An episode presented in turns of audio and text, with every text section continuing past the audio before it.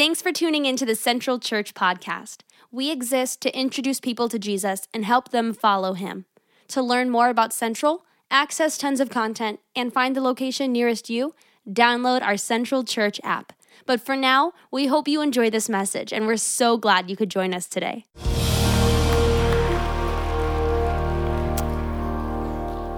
All right, Central family, nice to see you today. Thank you for being here with us. Want to say a big shout out, as always, to each of our Central family locations. A big welcome to Central Summerlin. We love you guys out in Summerlin. Thank you for being there this weekend. And to Central Sunrise Mountain, we're so grateful for you.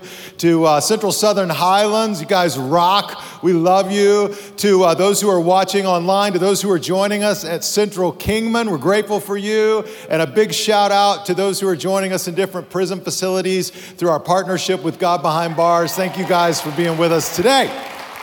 Yeah, we love you. Hey, we're, uh, I'm excited about this teaching series that we're in the middle of called On Purpose How You Can Be the Church. And I was thinking about this weekend's talk, and uh, I started thinking about an experience I've had that maybe some of you had. You know, maybe you'll relate to this. Have any of you ever um, been in an apartment or a home, and all of a sudden the smoke detector starts to chirp because the battery is low in the smoke detector? Anybody had this experience? You know, you know it's just that makes that really loud, like chirp. And then, and then what happened? You're like, where is it? Where is it? You know, like, wait, wait, wait which one? And, uh, and why does this always happen in the middle of the night? Right? Dead asleep. You're out, and all of a sudden, chirp. And you think, I'll just sleep through it. Everything will be fine, right? You know, and then chirp. So eventually you get up. Now, this is the experience I have is that I have a hard time finding that particular smoke detector. I think they're supposed to blink or something, but mine never have. I mean, so I'm like looking all around and I'm waiting and, and I know they're supposed to be timed out where the chirp is like every so many seconds, but doesn't it feel like it's random? You're like, man, it feels like it's been like three minutes. Chirp, you know, and then the next one's like 20 seconds later. I'm like, what the heck? My latest experience was I could not find where the chirp was coming from because in our master bedroom, there's one right inside the bedroom and one right outside the bedroom, right? So, you know, there you are, you're opening doors, shutting doors, trying to figure out which one's going off. Then you finally get a ladder, you get up there, you replace the battery, the chirping stops. But if you're like me, you've put several batteries in several of these at the same time, so just wait. Right? It won't be long until you start hearing that chirping again. It drives you crazy. But here's what I was thinking about. When my uh, smoke detector has a low battery alert going off and it wakes me up in the middle of the night, I have one purpose. That purpose is to get back to sleep. And I'm willing to do whatever I need to do, right, to fix that smoke detector so that I can get back to sleep. Here's the thing about purpose purpose defines your priorities. Purpose shapes your priorities. And when you're living on purpose, it has a clarifying sense to it. And you can start eliminating things that are in the way, right? Because isn't it easy to kind of live off purpose?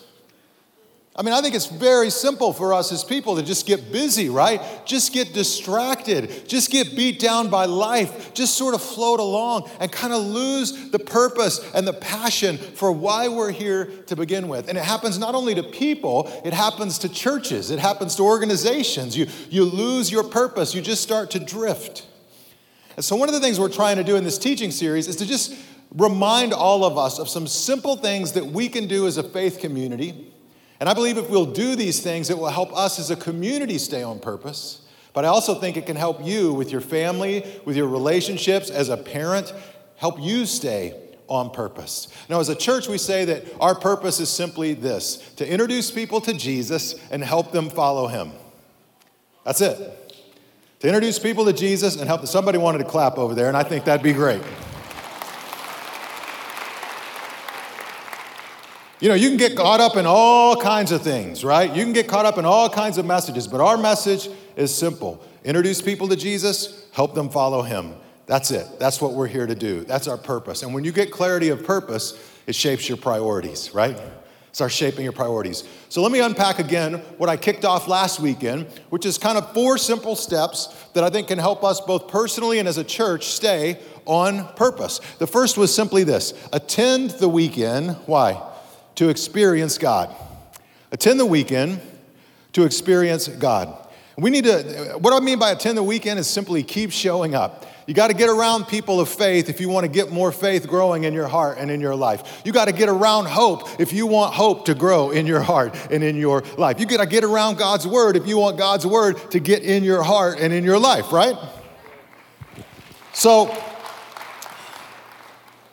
I want to encourage you to attend every single weekend. Even the weekends you're tired, even the weekends you had to work overtime, even the weekends you fight all the way to church, even the weekends you wish you were doing something else, attend anyway. Why? Because if you attend, what you'll find, just like me, every time you leave, you're glad you came.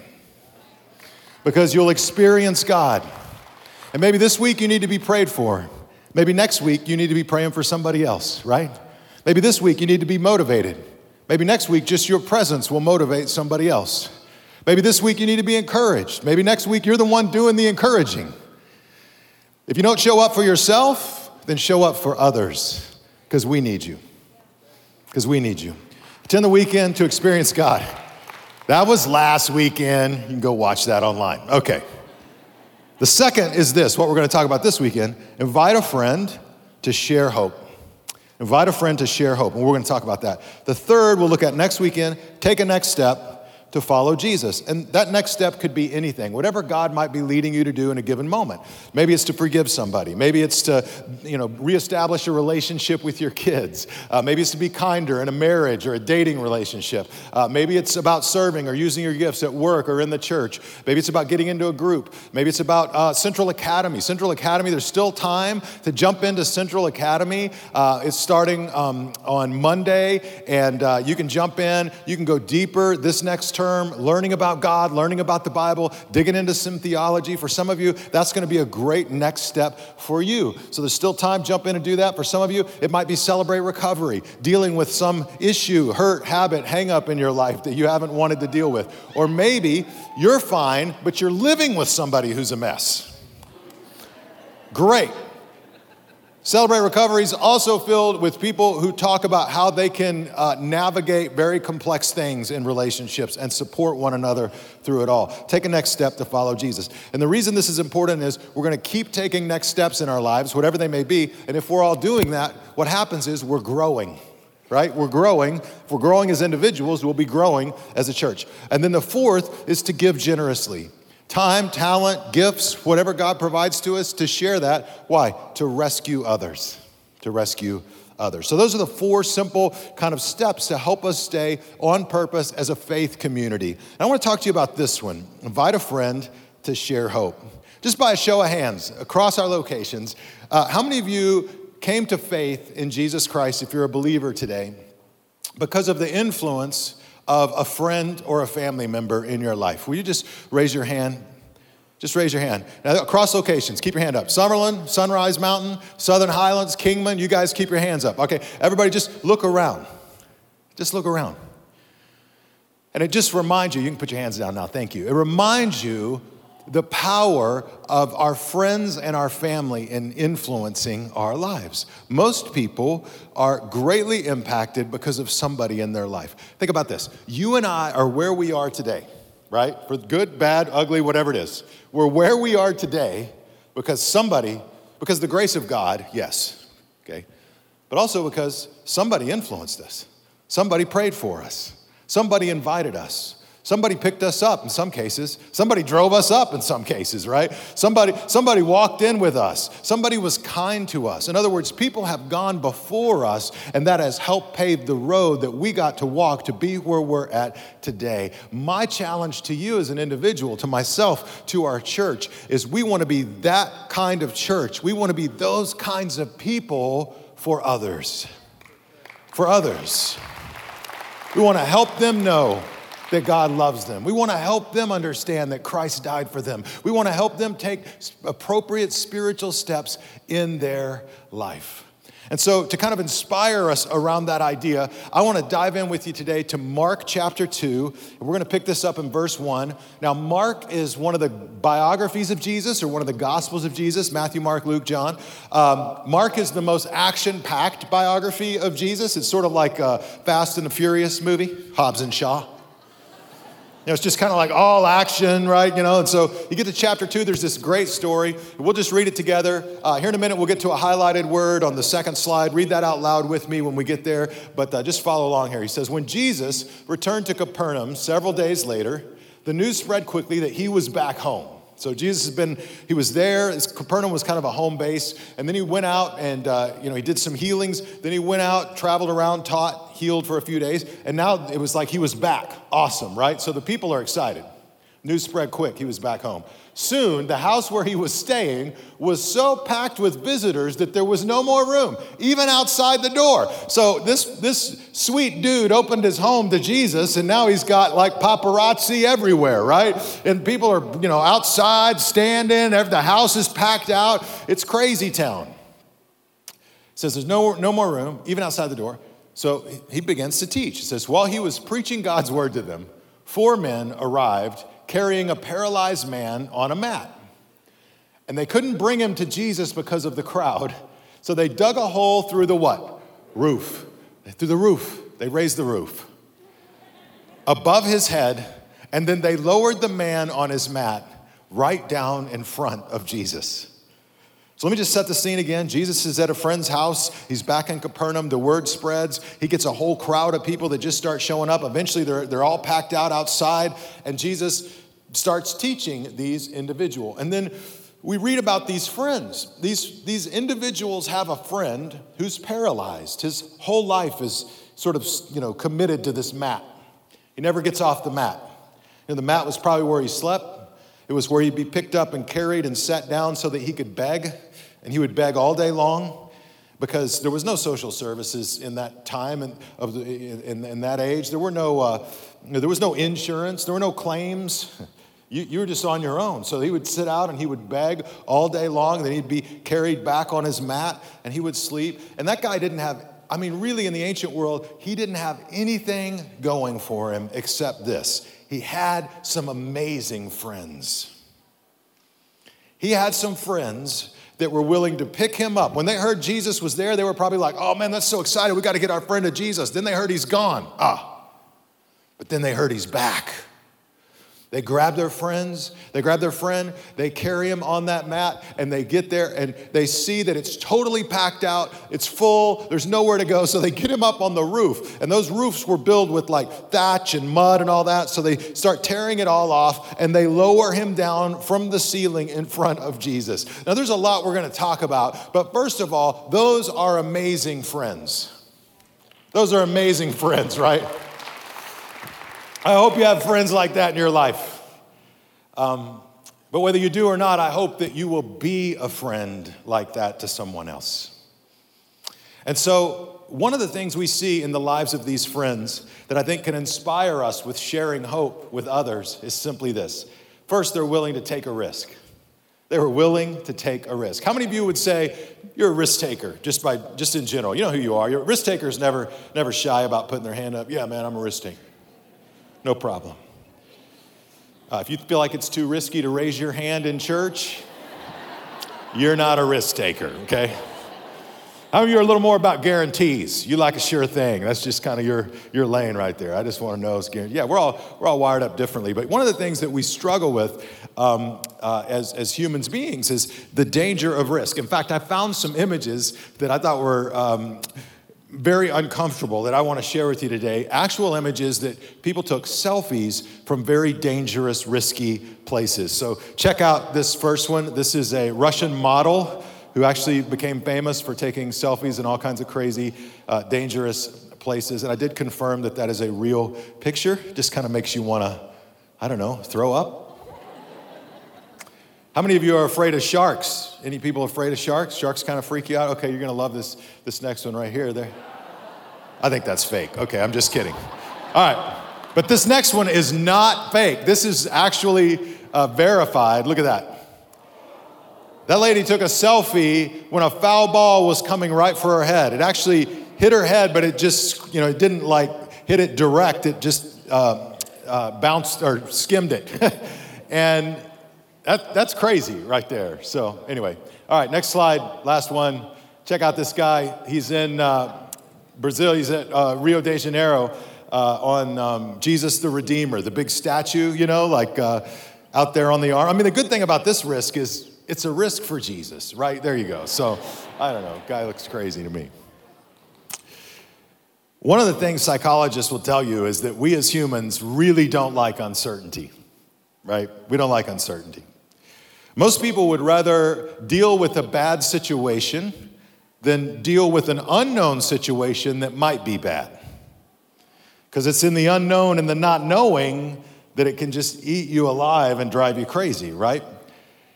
But when it comes to sharing faith with other people, there's always some uncertainty, right? When it comes to uh, uh, walking in faith with God, there's always some uncertainty, and sometimes it can feel risky.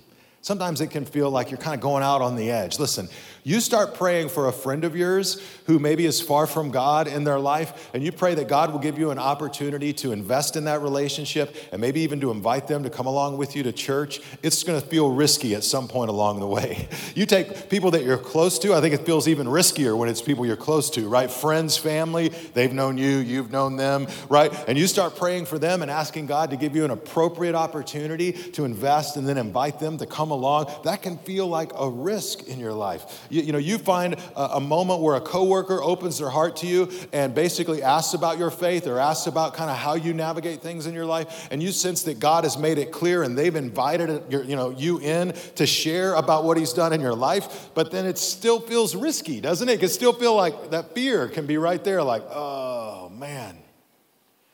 But what I've learned in my life is if I will begin to pray every day, God, give me somebody in my life just to share hope with. The hope that you did in my life, give me somebody that I can share that hope with. And then I start thinking about who that individual might be and praying for them by name. It's amazing to me how different circumstances and situations will line up. And you, all of a sudden, you will feel like you're in a faith journey with God. And I can tell you story after story after story from my own life where this has happened. I've had it happen with neighbors on both sides of me. I've had it happen with um, uh, people that I was in school with years ago. You know, just where God, I, I, started praying every day for my neighbor, praying every one neighbor I had, Al. You know, I love this story because when I first met Al, he was like 80 years old, and you know, that's that may be an exaggeration, but he, he was up there. He said, "What do you do?" I said, oh, "I'm a pastor." He said, Don't ever talk to me about God and don't ever talk to me about uh, religion. Don't ever invite me to church and we'll be friends. So I honored that. And I prayed for Al for over 10 years. Every time I'd see him, I'd pray for him. I'd think about him regularly. I went through seasons where I had him like on the prayer list and I would pray for him. I'd walk past him when I got the mail. Hey, Al, he'd just nod at me, you know. Every now and then we'd talk a little bit. He was retired. So that went on for years and years and years, and I'll just never forget the day he was standing out watering his lawn, and I'd gotten the mail, and I walked past, and he goes, Hey, Pastor. Which that was different. It's like we went to a different gear, right? Whoa. I went over there and stood next to him. He goes, Hey, so I've just been thinking, like, if you die, I mean, is that it? You know, you just go to like darkness? That's it? He goes, I, I, I just feel like there's got to be more to life. When you die, there's got to be more. And then he kind of asked this question like I'd never thought about this. He's like, What, what do you think? Listen, man, that's when you go, That's an open door. All you got to do is walk through it. If you will start praying for people in your life, it might be this month, next month, next year, 10 years. I'm telling you, don't be surprised when God opens the door. So I was able to share my faith with him. I said, Well, I have some thoughts about that. we talked for a while. I said, I've got some reading material I'd love to give you if you're open to it. Yeah, I'd love it. So I started, basically, you know, became his library. I'd start farming books, you know, next door, giving him stuff. And, and, uh, and then he also had a friend who was a Methodist pastor that he made at the gym. And God just used me, his neighbor, and this Methodist pastor, and we tag team on this guy like WWE, man. He was open to it, but it ultimately led to him crossing the line of faith, which was amazing. If you will take a risk in your life and just start praying for somebody, you're going to be surprised at how God will move. So, across our locations, we've got a special card. This is probably my favorite printed piece that we have around here at Central. And it just says one friend on it.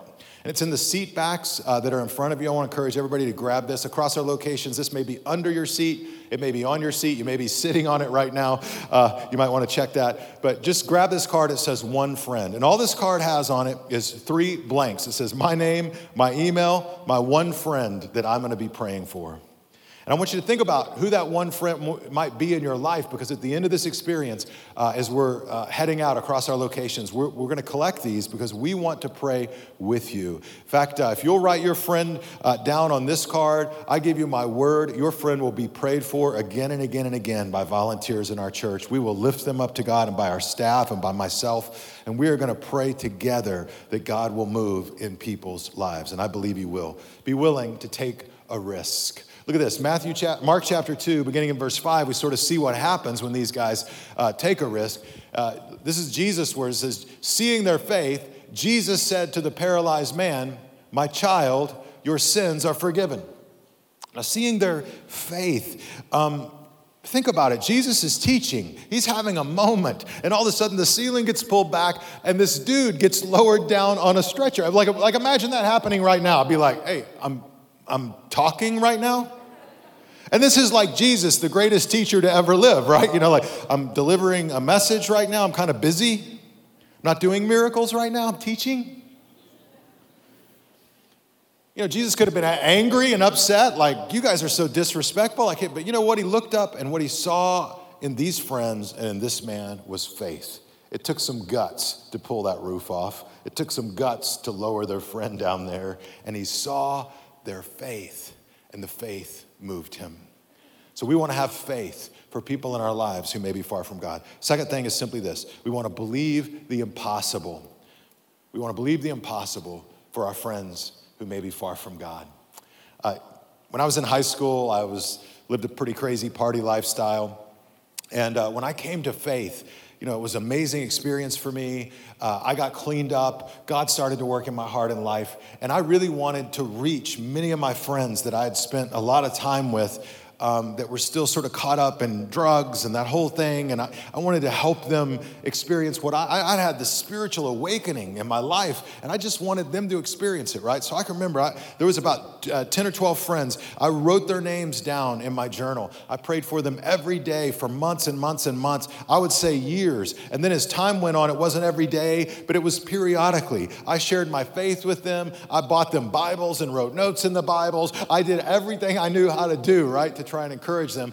And I look back on that whole season, and all of my friends, every single one of them, never leaned into anything that I said. Can you relate to that? They weren't interested in any of it. And none of them took any spiritual steps in their life. They just kept going right on along on the road that they were on. It's pretty discouraging. Sometimes it's hard. Sometimes it feels impossible, like they're never going to change. That's just who they are. But I kept praying for them. And then eventually I moved on to other people and forgot about them and just moved on in life. And about 20 years later, I was a pastor here at Central.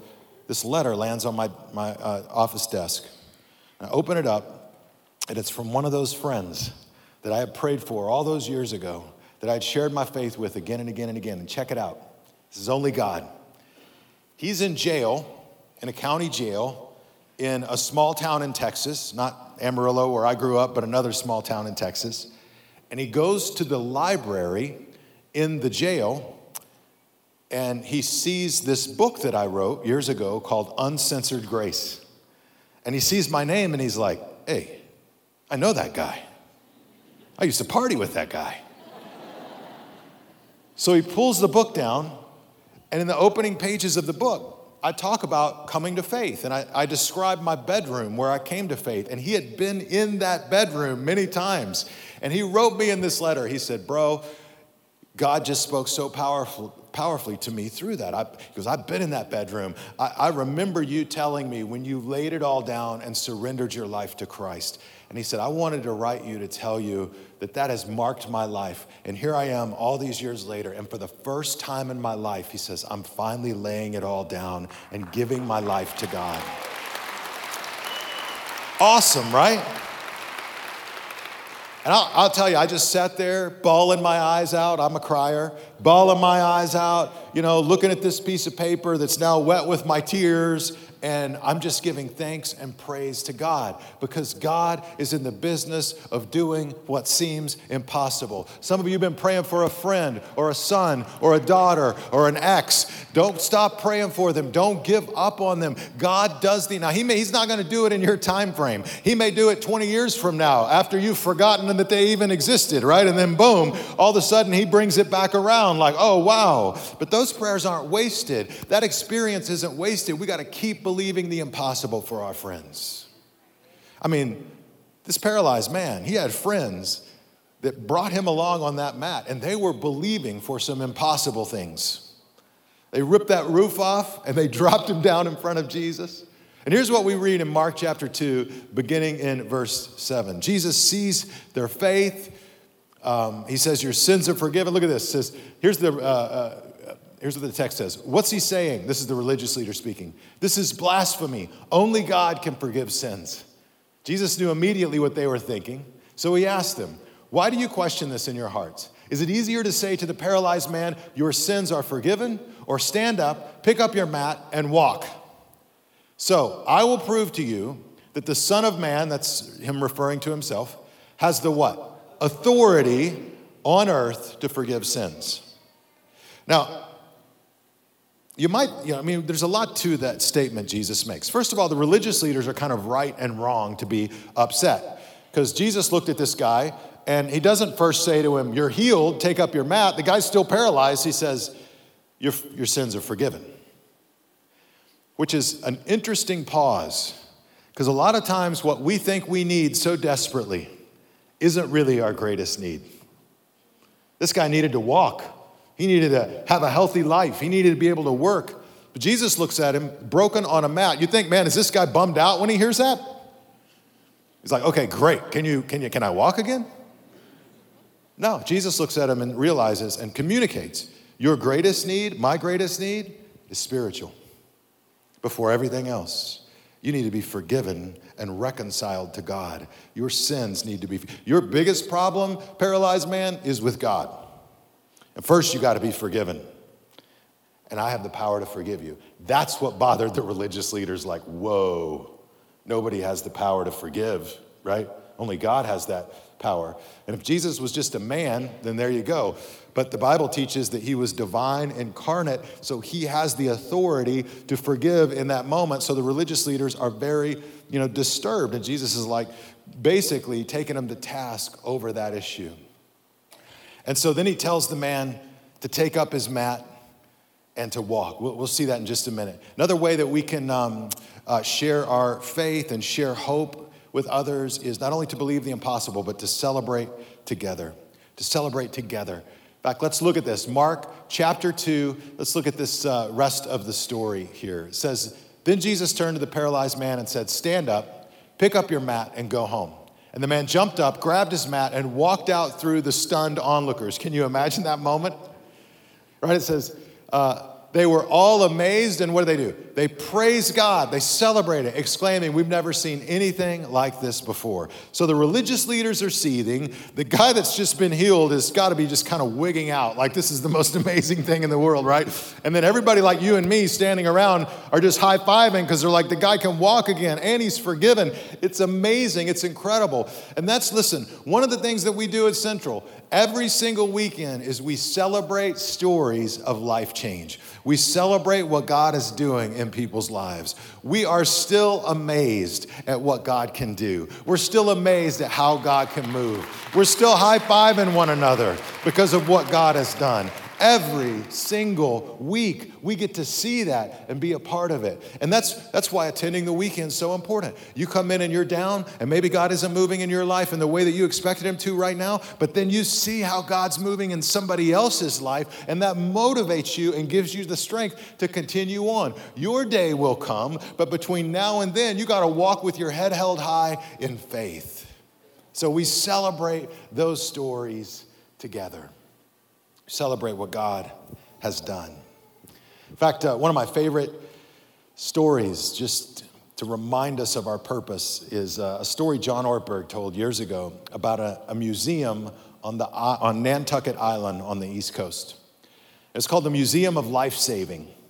This museum was dedicated to a group of people that, um, before the Coast Guard really was in existence, they band together to help these ships that would come onto the East Coast, sometimes up to a mile out from the shore. There were some rocky places, and if those ships got in trouble, they would send a flare up, and many of them could drown or die. And so they formed the Life Saving Society, and they put these little huts up along the, the shorefront and they would volunteer, no pay, this is volunteered, they volunteer and rotate, and they would basically man those life saving stations looking out on the horizon for a flare to go up. And if a flare went up, then they would go out and rescue these people and bring them back. And their slogan was get this, uh, you have to go out, you don't have to come back. Can you imagine like the recruitment? Like, okay, so there's no pay, uh, there's no insurance here. You, you, you might die. But when the flare goes up, you got to go out. You don't have to come back. And yet people signed up for that. People were a part of that. People were uh, willing to step in. Why? Because they thought human beings were valuable enough to merit that kind of risk and that kind of sacrifice. And one of the things that happened over the years is the Coast Guard began to form. And for a while, the Life Saving Society and the Coast Guard partnered together to keep the shoreline safe and secure. And then over time, the Coast Guard totally took over those opportunities. But what I think is fascinating is the Life Saving Society never disbanded. It still exists to this day. They get together, they have potlucks, they have a budget, they help the community however they can. They just aren't in the life saving business anymore. And if you ask me, it sounds like too many churches. We get together, right? We have a good time, we sing, we worship. But if we're not careful, if we're not intentional, we'll move out of the life saving business. But, friends, at Central, we are called to be in the life saving business. We're about sharing the hope that God has given us with others. We're about taking risks to invite people to come along with us. We're about going out on a limb a little bit and saying, hey, come along with me and seeing what God does in that moment. We're about believing the impossible for people who may be on the outside, who maybe are hurting, who maybe others have written off. Aren't you glad God didn't write you off when everybody else wrote you off, right? I'm so glad God didn't write me off when everybody else wrote me off. we're about celebrating together. We celebrate what God does every week in somebody's life. When you remember how far God has brought you, that allows you to see how far He can bring someone else. And so there's always hope. And we all have our mat. I don't know what your mat is. Jesus tells this guy, hey, take up your mat and go home. And every time he would have looked back at that mat, he would have remembered all those dark nights. He would have remembered the loneliness. He would have remembered sitting on that mat, not knowing where his food was going to come from, not knowing what tomorrow was going to bring. But then he would have also remembered Jesus speaking those words to him Your sins are forgiven. Now take up your mat and walk. Maybe your mat was a divorce. Maybe your mat was a strained relationship with a son or a daughter. Maybe your mat was a bankruptcy. Maybe your mat was an addiction and all that kind of came out of that. Maybe your mat was just sort of a blur of a whole list of things, too many to list. We all have our mat. And I believe Jesus says to us today take up your mat and walk in my freedom. You have the mat to remember where you came from, right? You have the freedom to remember God did it in my life. He can do it in everybody's life. And so we want to share that hope as we can so that other people can experience God's grace in their life. So I want to end the service across our locations just a little different today. I want to encourage you to take this one friend card. And uh, will you just reflect with me for a moment on maybe one friend in your life that you would be willing to pray for. And if you want to fill the card out, we would love to join you in praying for them. But what's most important to me is that you zero in on who that one friend might be. Somebody in your life who may be spiritually hurting, maybe they're far from God right now in their life. Uh, maybe they just need the love and grace that you've experienced. Think about who that is. We're just going to take a moment of reflection. To fill this card out across our locations. Uh, at the end of uh, our experience, you'll have an opportunity to turn this in, to have other people join you and pray for you. But let's just take a moment, and I'll close this out in prayer. But before then, let's write down the names of who that one friend might be in our life that we're going to be praying for in this season.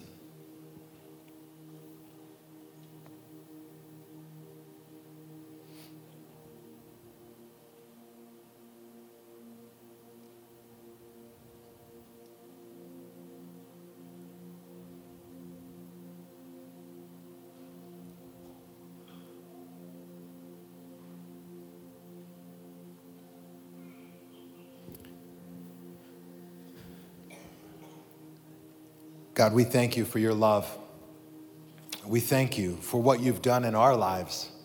And we pray and lift each of these individuals to you that we're writing down their names. We pray that you'll move in their heart and life. God, that you'll do again in their life what you did in our life and even more. We lift them to you and pray for their forgiveness, their healing, for their rejuvenation and restoration. We pray that you help them fight the things that are tearing them apart or pulling them down. We help you feel, we pray you, you'll fill them with peace, joy, love, goodness, faithfulness, gentleness, self control. God, we submit them to you in Jesus' name. Amen.